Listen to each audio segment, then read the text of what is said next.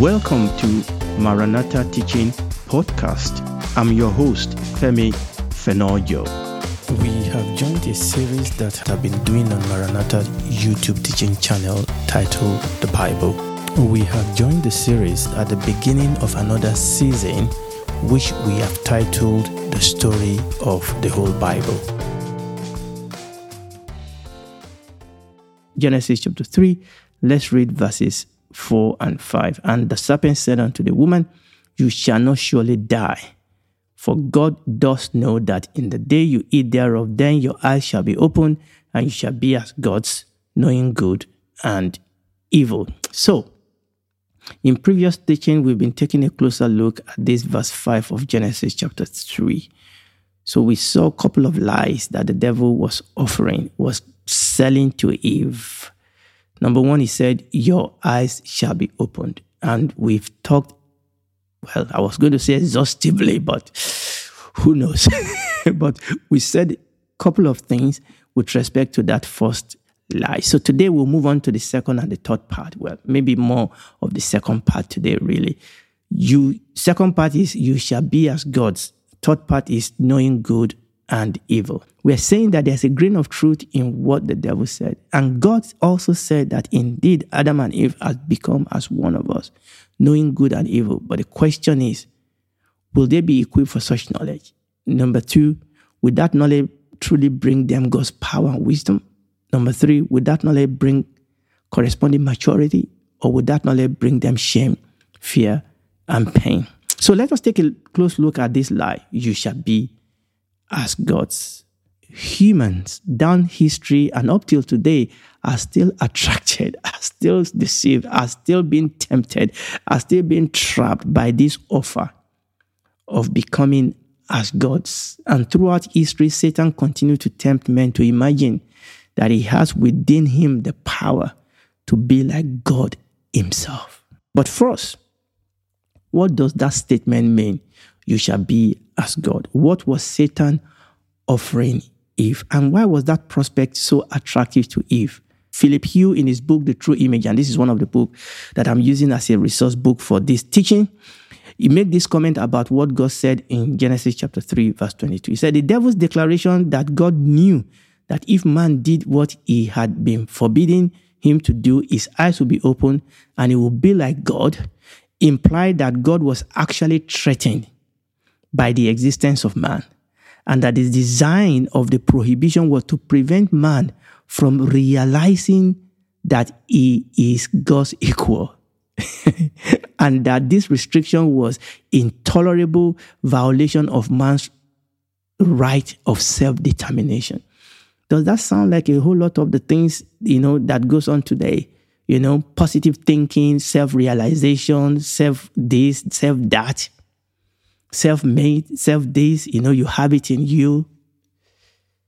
And that is, the, let me read that again. The devil's declaration that God knew that if man did what he had forbidden him to do, his eyes will be open. The devil's declaration that, the devil's declaration that God knew that if man did what he had forbidden him to do, his eyes will be open and he will be like God, implied, this is what the devil was implying, that God was actually threatening by the existence of man, and that the design of the prohibition was to prevent man to self actualization. This is the word you will hear in all this, you know, new age thing, all this newfangled religion, self actualization, self realization.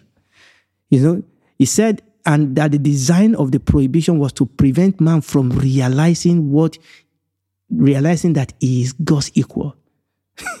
it shall be like God. That, that God is trying to do everything to make them not see the fact that they are gods, that they are God's equal, and that this restriction was intolerable violation of man's right of self-determination. Then Philip Hughes in his, in his book went on to call this type of thinking and the people that have bought into this type of ideology, he called it the folly of the most irresponsible and inexcusable kind. I like it. I like the way he put it. He said, This is folly of the most irresponsible and inexcusable kind. He said, For there is no way, I'm still quoting Philip here. He said, For there is no way in which the finite can exalt itself to identity and rivalry with the infinite. There is no way. The Lord Jesus has not called to make us like God. We are going to look at that. Okay. We are sons of God. There's something of God that has been deposited in us, but God is God. And man is man, even regenerated man, even redeemed man. And this is very, very important. I will read that second part again. Philip Hughes, in his book, The True Image, said, This belief that we've bought into, that we will be like God, he said, is fully, is fully of the most irresponsible and inescapable kind. I know I'm knocking this. He said, For there is no way in which the finite can exalt itself to identity and rivalry with the infinite. We need to understand that there is only one throne in the palace, and only one God sit on that throne. And that when we have been called into the palace, we have not been called to sit on the throne. And this is very, very important. God is God and God is King. Satan told Eve, You shall be as gods. Now, in the original language of the Bible, that word, you shall be as God, that's what God is actually the Hebrew word Elohim. Do you remember that word? In the beginning, God created the heaven and the world. Uh, it was that same word that is the devil is using here. He said, You shall be as Elohim. And you shall you will see that in the King James it is pluralized. He said, You will be as God." That's just because as we've seen recently, I mean previously, as we have seen previously, the word Elohim is a plural noun. Number one, that word Elohim is use of God. But that word Elohim is used in a special way for God. But the word Elohim is also used for men in the scripture, civil magistrate, and is also used for heavenly beings that are called sons of God, angels. It is clear that the devil was tempting Eve with the prospect of the former. The prospect of the former, they not to be satisfied with being Elohim in the form of Elohim being applied to man or in the form of Elohim being applied to angel. It is clear that the devil was tempting Eve with the prospect of being Elohim like God. Why do I think so? Why, why do I think this way? It is because, listen, this is very important. Adam and consequently Eve were already sons of God. okay? They were already sons of God. They were already second level Elohim in the hierarchy of God's kingdom. They are people, they are being that someone with divine appointed dominion. Now, it is very important for us to understand this. They were already in the company, in this group of second level Elohim. because that word Elohim is also used for men, is also used for angel. Adam and Eve were already in this group of people. They were already sons of God. They were already people that have divine appointed dominion. Understand this that God's kingdom is a kingdom of Elohim. God's kingdom is a kingdom of the mighty. God's kingdom is a kingdom of the powerful. And we are going to read some scripture very soon, but stick with me because this is very, very important. Sometimes the devil tempts us with things that is already ours or sometimes it makes us to be dissatisfied with what is ours and seek something that has not been given to us. I will read this again. God's kingdom is a kingdom of Elohim. What do I mean by that? God's kingdom is a kingdom of the mighty and it's a kingdom of the powerful. We are powerful, but God only is all powerful. We are mighty, but God only is almighty. There is a difference. And that difference cannot be breached. That difference cannot be crossed. Yes, the kingdom of God is a kingdom because God is Elohim. His children are Elohim. They are mighty, they are powerful.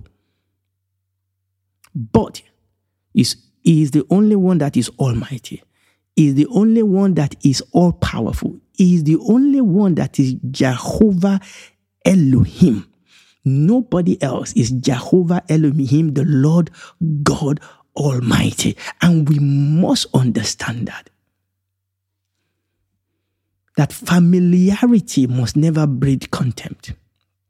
We must understand that. That God is the only Jehovah Elohim. God is the only Lord God Almighty. In the beginning, God bara. It is God. if I can call him the ultimate Elohim, I wanted to say the first level, that is too below God. he is the true Elohim. It is the source of Elohimship.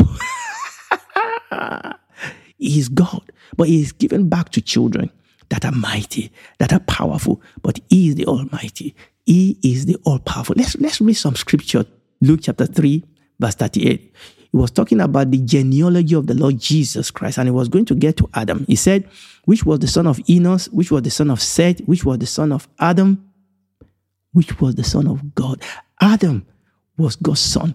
And God's son are called Elohim. God's sons, angels, God's son, human, they are called Elohim in the scripture. Isaiah chapter 8, verse 18.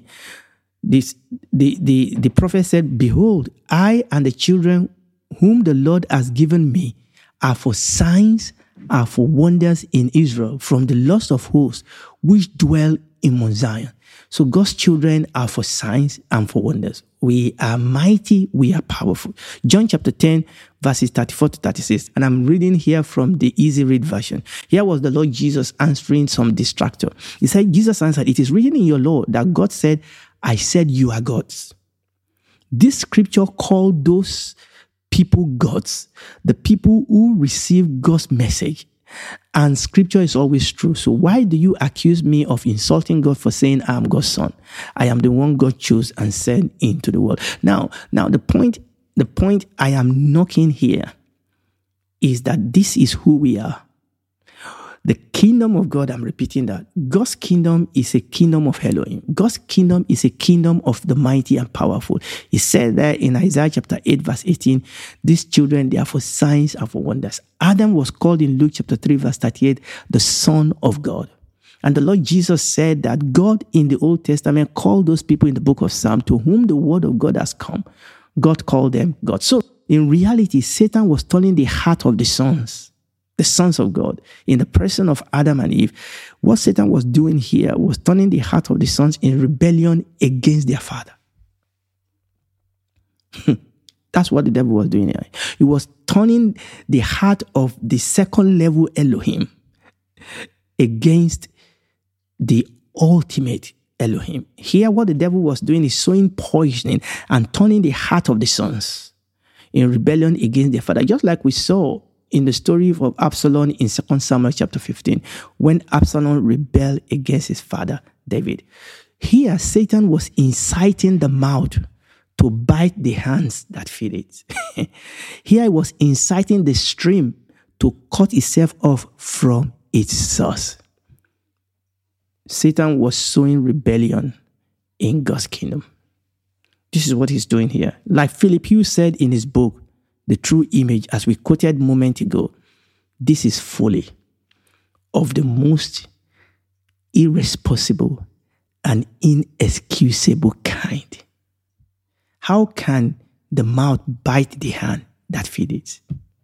How can the son rebel against his father? How can the stream cut itself off from the source. How, how, how, how, how, how. You, you, you begin to have this feeling. You begin to have this feeling that this is going to end very badly for Eve if she listen to Satan and rebel against the Lord God Almighty. This is going to end very badly. And you know somebody that also knew that it is Satan. Satan also knew that this is going to happen because he carried this scar to show for the rebellion he, he, he, he, he started before human were created. But as we saw previously, the devil is pushing on with it with this agenda of destruction because of his own, you know, hidden agenda, because he stands to gain something from the fall of human. Many ideologies and religions today has bought also into this lie. This lie that you shall be as God. This lie that wants to replace God okay, that wants to take the place of God. And we're going to look at that a little bit when we start talking about knowing good and evil. Many ideologies and religions have bought into this lie. Even in our Pentecostal charismatic movement, we think we are God because of civilization. We think we are God because of technology. We think we are God because of the ideologies that we've bought into. We think we are God because of our demon, denominational theology. All around us today, we bought into a lie. I'm going to play a session on the video I made about a year ago uh, if you've been following me on uh, Maranatha Teaching Channel, there was a video I did about a year ago talking about, it's titled, Is the Passion Translation a Safe Translation of the Bible? And I was talking about the Passion Translation, but in the section of that, I was looking at this issue because this was one of the, the poison in this translation that human are God. So this clip I'm going to sh- play for you is actually you can look it as a case study of how even in Pentecostal charismatic movement we have bought into this lie of Satan even today. And may the Lord have mercy on us. So I'm going to drop that. Let me just set up. I'm going to drop that into playing now, and I'll come back at the end of this. If I will not recommend the New World Translation for them smuggling their unholy or righteous theology into the scripture. In the same way, I will not recommend the Passion Translation of the Bible, even if it makes you feel good. Now we are going to go into the Old Testament, and what I'm going to do here is to allow you to hear directly from Brian yourself, talking particularly about Proverbs 31, the Proverbs 31 woman, and then talking about the Song of Solomon and you will see how he has smuggled this his doctrine into the Bible. And the sheer audacity that he has to speak about us and God in the same breath is dumbfounding. Okay? I want you to hear him yourself, and then we'll come back at the end of that video. What is known as the virtuous woman, the word virtuous is one of the most anemic, tepid words to translate chael that you could ever come up with. Chael is a word almost exclusively used for warring men. Wow. That is what Brian says, but this is what Kahil means in the original Hebrew of the Bible. Indeed, it does mean force, army, but it also means strength, ability, efficiency, and wealth. It could be a force, whether of men, of means, or other resources. Decapitating, slaying, slash, guts, kill the enemy, warring men. Rarely is it used for a woman. So the word chael, the Hebrew word used to describe the virtuous wife, it can't be described by one English equivalent. It's usually used in connection with military might and power. Perhaps the best translation for chael is mighty like an army. She's coming mighty like an army. Is there a bride coming forth, bright as the sun, fair as the moon, mighty like an army? Who is she, folks? It's the radiant bride, the last days church. God is going to raise up a perfect match for the Son of God. A radiant, co-equal, co-reigning partner to the to uh, God the Son. It's as though, don't mistake what I'm saying, it is as though the Trinity is enlarging. Because the bride is now brought into the union of Father, Son, and Spirit and bride. And it says in our Bible, my, my sister, my bride. Four times. It says, my sister, my bride. The word sister means equal. No, it does not. It has nothing to do with gender equality or gender inequality. Now, this is what it means in the original Hebrew.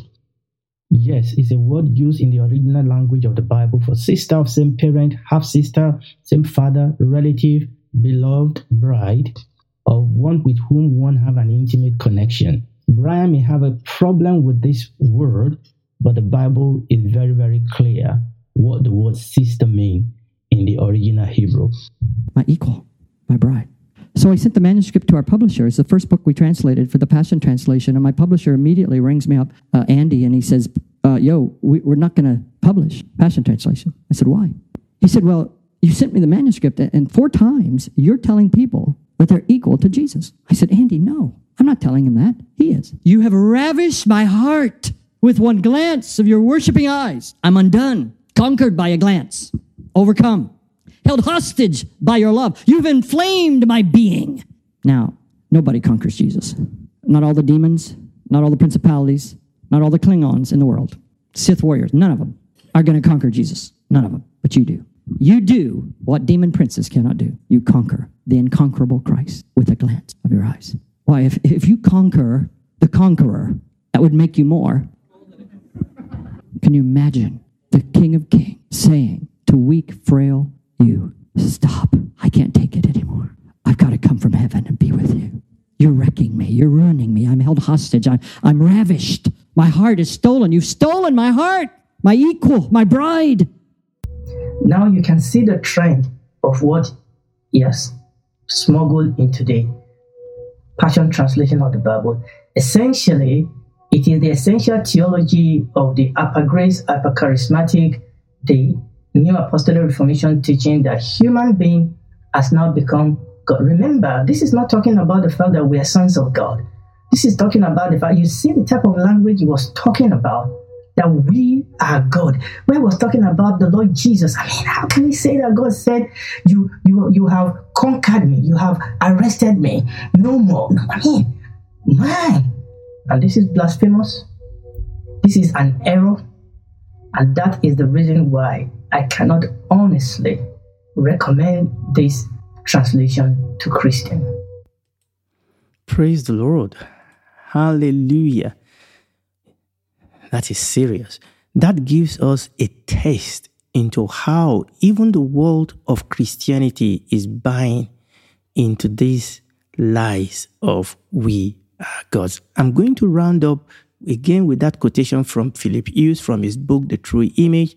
He said, This is the folly of the most irresponsible and inexcusable kind, for there is no way in which the finite can exalt itself to, identif- to identity, can exalt itself to identity and rivalry with the infinite. God is God. He loves us. He has raised us. We are powerful, but He is the most powerful. We are mighty, but He is the Almighty. Almighty. We are powerful in His power. We are mighty in His might.